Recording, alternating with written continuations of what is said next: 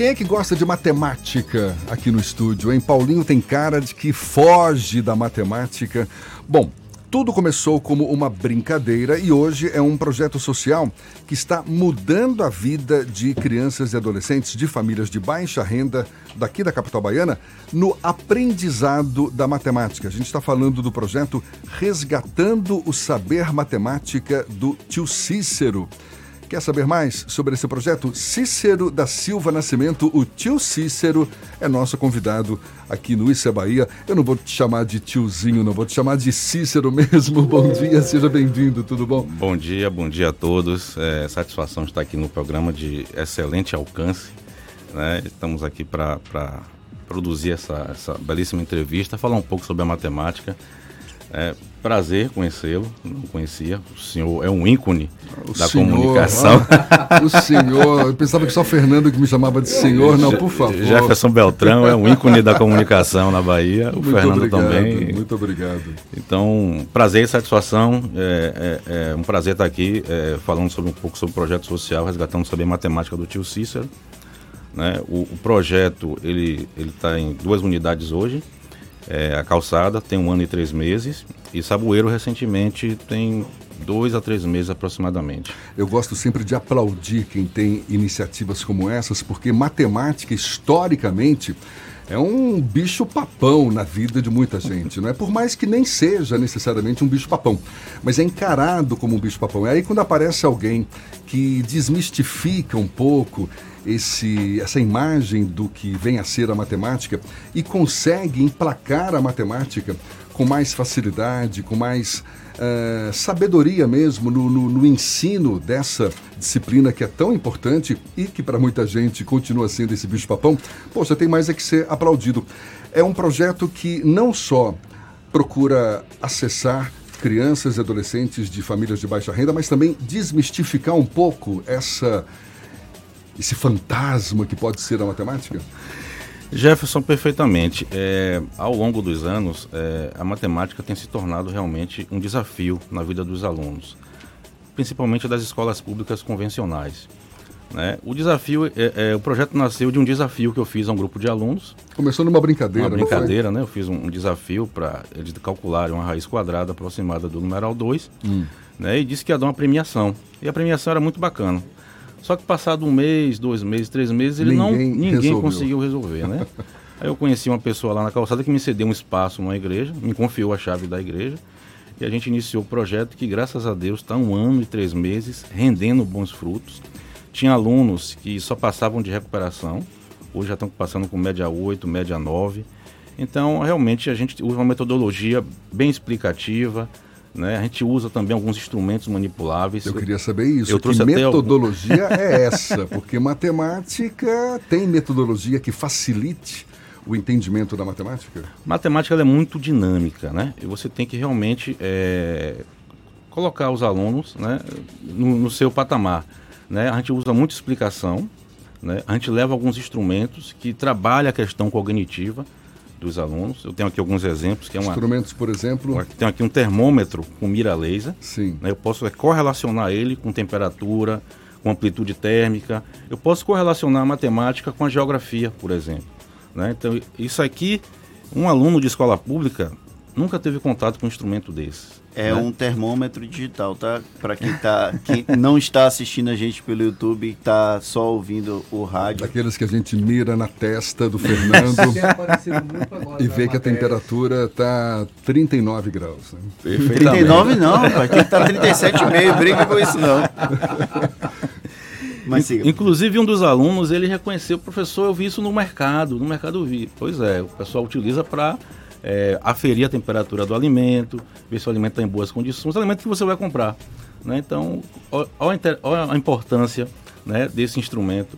E aqui eu tenho também uma treina com mira laser, ah, que eu sim, costumo sim. levar para as aulas, e isso desperta muito a curiosidade.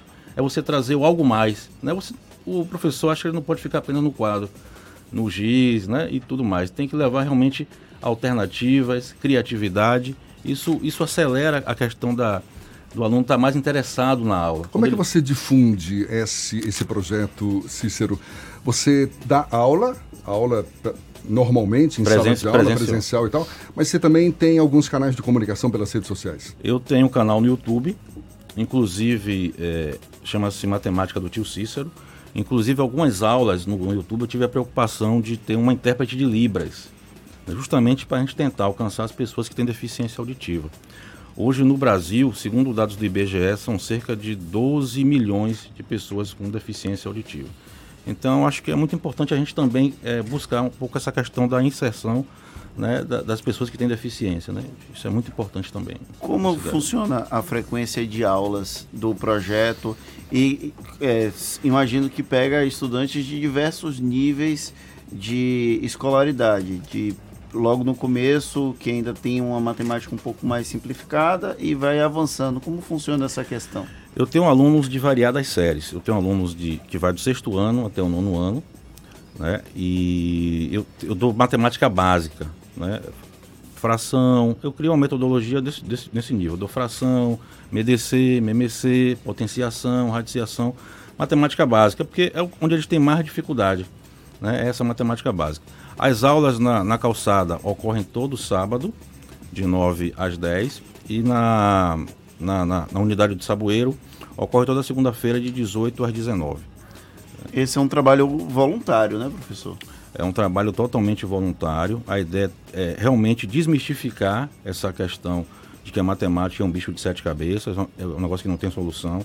Acho que é até cultural. Nossa sociedade lamentavelmente. Agora, é, tem, tem um... um... lado da matemática que continua meio complicado na cabeça das pessoas. Eu estou vendo aqui na sua, no seu perfil no, no, no, Facebook, aqui, ó. Px é igual a 2x ao cubo menos 3x ao quadrado mais x mais 6 para x é igual a menos 1. Para.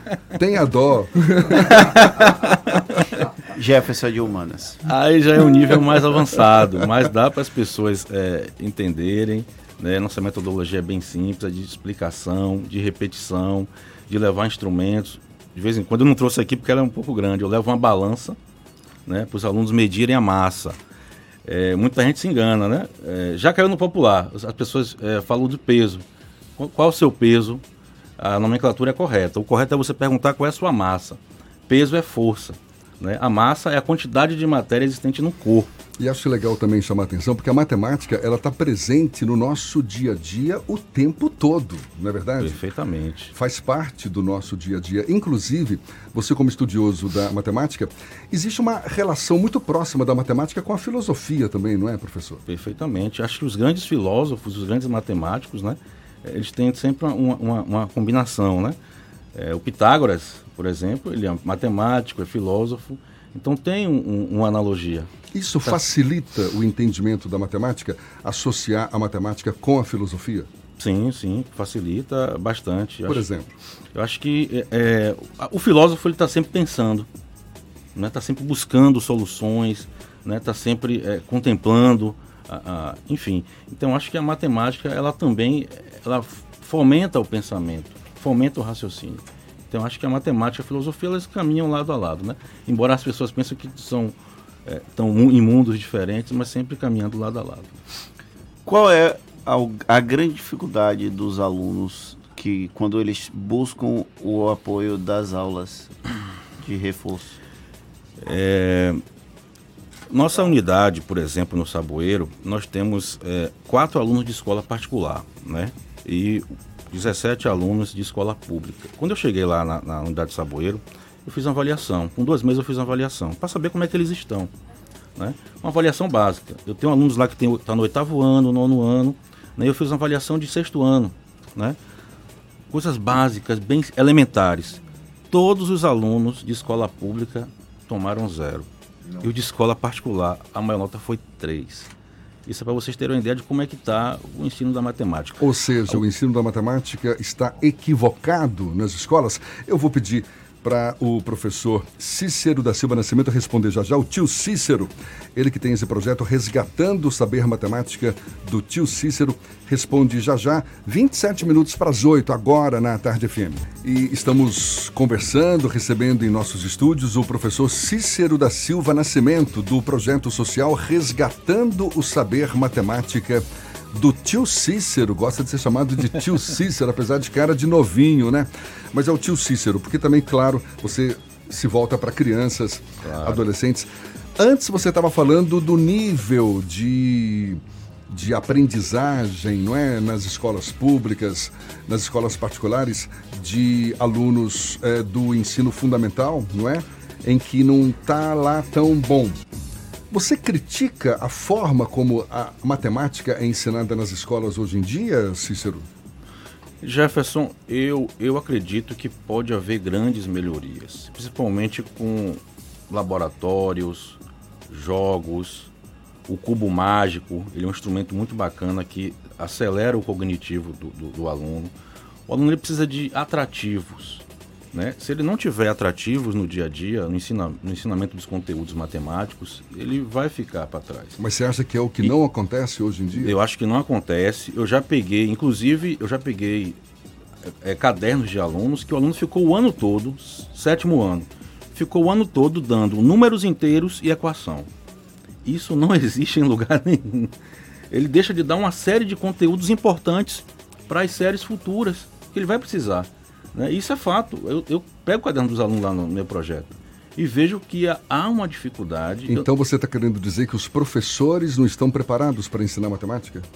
Ou os não tem estrutura para Não tem estrutura, precisam de treinamentos, precisam de valorização. O professor precisa de muita valorização, isso é fundamental. Né? Precisa de infraestrutura, né? Enfim, mas assim, e depende também, há uma variação na escola. Eu, ve, eu tenho um aluno lá que eu vejo que eu pego o caderno, tem escolas que estão mais avançadas, escolas públicas. E tem outras escolas que nem tanto assim. Né? Então acho que dá para fazer algo melhor, diferente, mas é um conjunto. Não é só o aluno, é o aluno, são os pais dos alunos, são os professores, é, os órgãos que cuidam disso, os órgãos públicos. É um conjunto, né? para que haja realmente uma melhoria. Nós ocupamos o último lugar no índice do IDEB, Índice de Desenvolvimento da Educação Básica somos os piores do Brasil.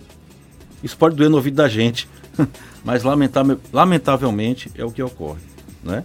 Então a gente precisa mudar esse cenário. E todo ano a gente fica nas últimas posições, né? no IDEB, no SAEB. Então a gente precisa realmente avançar, criar mecanismos para que os alunos possam gostar mais de matemática. Agora, se ficar apenas no quadro, no GIS, sem trazer novidades, sem trazer inovações, né? Não vai avançar. Realmente tem. Eu tenho uma aluna lá, por exemplo, que ela só passava de recuperação, a Larissa. Eu vou falar um pouco dela aqui, que ela está hoje num, num, num, programa Jovem Aprendiz, de uma grande empresa do varejo, por conta do projeto. Né? Só passava de recuperação. Hoje, atualmente, ela passou com média 9 e passou direto. Porque você tem que dar um foco. Né? Não, não, precisa, não pode ser apenas é, ficar na escola e tudo mais. Tem Quantos estudantes alguma... já passaram pelo projeto do senhor? Hoje nós estamos na calçada com 20 alunos e no Sabueiro com 17 alunos. Recentemente eu matriculei mais 8 no Sabueiro. e o senhor acredita que eles estão dispostos a aprender matemática ou eles estão lá porque o pai mandou, porque a mãe mandou? É, é, cê, o senhor percebe que há um interesse do, do estudante em aprender a matemática? Eu, eu poderia dizer que 50% sim, 50% são os estudantes que querem, estão lá por conta própria e 50% são os pais. No início, por exemplo, só para você ter uma ideia, no projeto da calçada, eu cheguei aí para o projeto para dar aula e não apareceu um aluno. Fiquei sozinho no projeto. Isso por duas vezes. Mas depois a coisa foi evoluindo, né? A gente conquistou mais alunos, eles estão bem interessados, estão é, querendo aprender, gostam da metodologia né, são participativos e isso é muito importante. A gente precisa realmente, por isso que o projeto recebeu esse nome. Projeto Social Resgatando o Saber Matemática do Tio Cícero. Resgatar esse conhecimento que fica perdido em sala de aula, que ficou perdido no passado, essa matemática básica que eles vão usar o resto da vida, né? Depender da, do segmento que cada um for seguir na, na sociedade. É um desafio que os professores têm pela vida toda, não é? Porque desmistificar a matemática é o grande, é o grande X da questão. Porque para muita gente continua sendo esse bicho-papão, mas como você mesmo está ressaltando, a forma como você ensina a matemática é que pode facilitar o aprendizado. Com certeza. A forma. Eu iria mais além, viu? Me permita ser mais ousado um pouquinho. Eu, se eu fosse, se eu tivesse poder, eu criaria hoje um, uma escola modelo português, matemática, informática. Porque é onde nós somos mais deficitários. Cria uma escola modelo, um exemplo. Matemática, português e informática. Informática. O aluno vai para a escola convencional de manhã e de tarde vai para essa escola modelo. Toda tarde com algum, algum apoio da o, o, algum órgão público, prefeitura, governo do estado, porque nós somos os últimos, Jefferson. Há muito tempo nós ocupamos a última posição em educação matemática. Então onde é que eu tô? Onde é que eu tô? Onde é que eu tô deficitário? Vamos criar uma sugestão minha. Cria uma escola modelo, português, matemática e informática. É onde a gente é mais vulnerável, digamos assim. Como é que as pessoas podem ter acesso aos seus canais? Eu queria que você deixasse, é, divulgasse aí para o nosso público, endereço, enfim. Tá. O YouTube é Matemática do Tio Cícero. Você digita lá Matemática do Tio Cícero, já aparece em minha página. Né? E você está sempre colocando problemas, resolvendo, grava vídeos, é gravamos isso? vídeos e tudo mais. Né? E o, o, WhatsApp é o 99258 1632. É só chamar lá que a gente terá o maior prazer em atender e, enfim, e interagir com as pessoas nesse aspecto de, de, de matemática. E as suas aulas presenciais são dadas onde? As aulas presenciais é dada na, na, calçada, na Igreja Evangélica, na Nova Aliança, todo sábado de 9 às 10. Nós estamos em recesso por enquanto, por causa das férias escolares, vamos Sim. voltar em março. E no Saboeiro é toda segunda-feira, de 18 às 19 da noite. E para ter acesso a essas aulas presenciais? É só me chamar no WhatsApp, nas redes sociais e a gente é, é, matricula e as pessoas terão acesso perfeitamente. Aulas gratuitas? Aulas gratuitas, é o maior prazer, a maior satisfação, é um hobby meu está ensinando e, matemática dessa forma. E no caso, para qual nível, tio Cícero? É, o nível é ensino fundamental 2, que abrange as séries sexto ano até o nono ano, que é, o, é a matemática básica, onde o pessoal tem mais dificuldade para usar no dia a dia. Né? Mas eu tenho lá alunos de várias, várias idades e tal, de, tem um de 10 anos até 18 anos. Né? Então tá bem, tá bem interessante o projeto, graças ao bom Deus. E uma última pergunta, onde que surgiu essa paixão pela matemática? Eu era péssimo em matemática. Olha só. Casa de ferreiro, espeto de pau. Eu era péssimo em matemática é no, na antiga quinta série, rapaz. Aí a professora me deu uma bronca, uma bronca bem dada, né? Que eu não vou comentar aqui. E aí me serviu de inspiração. O nome dela é Miguelina. Me deu uma bronca bem dada, que hoje muita gente iria chamar o pai. Meu pai, a professora fez isso comigo. Mas eu não. Eu recebi como uma lição e me tranquei em casa, peguei todos os livros da quinta série até a oitava série. A carapuça entrou direitinho, né? Fiquei seis meses só estudando. Tanto é que quando eu ia para aula, ela que mandava dar o assunto. Né? E as pessoas me procuravam e. Pô, cadê Cícero? Viajou, foi? Tava estudando. Ia, almoçava, estudava. Ia pro banheiro, levava um livro. E aí foi assim que ficou. E aí se tornou meio que um autodidata, então? Foi estudando por conta própria? Perfeitamente, por conta própria. Olha só que legal. Então teve bons livros aí, pelo menos, né? Eu queria só fazer uma ressalva, se for possível. Pois não? Eu queria só falar de Larissa. Larissa é aluna do Projeto Social da Calçada. Nós é, mantivemos contato com a empresa o Atacadão Centro-Sul, através do diretor de operações, Sil Mendes.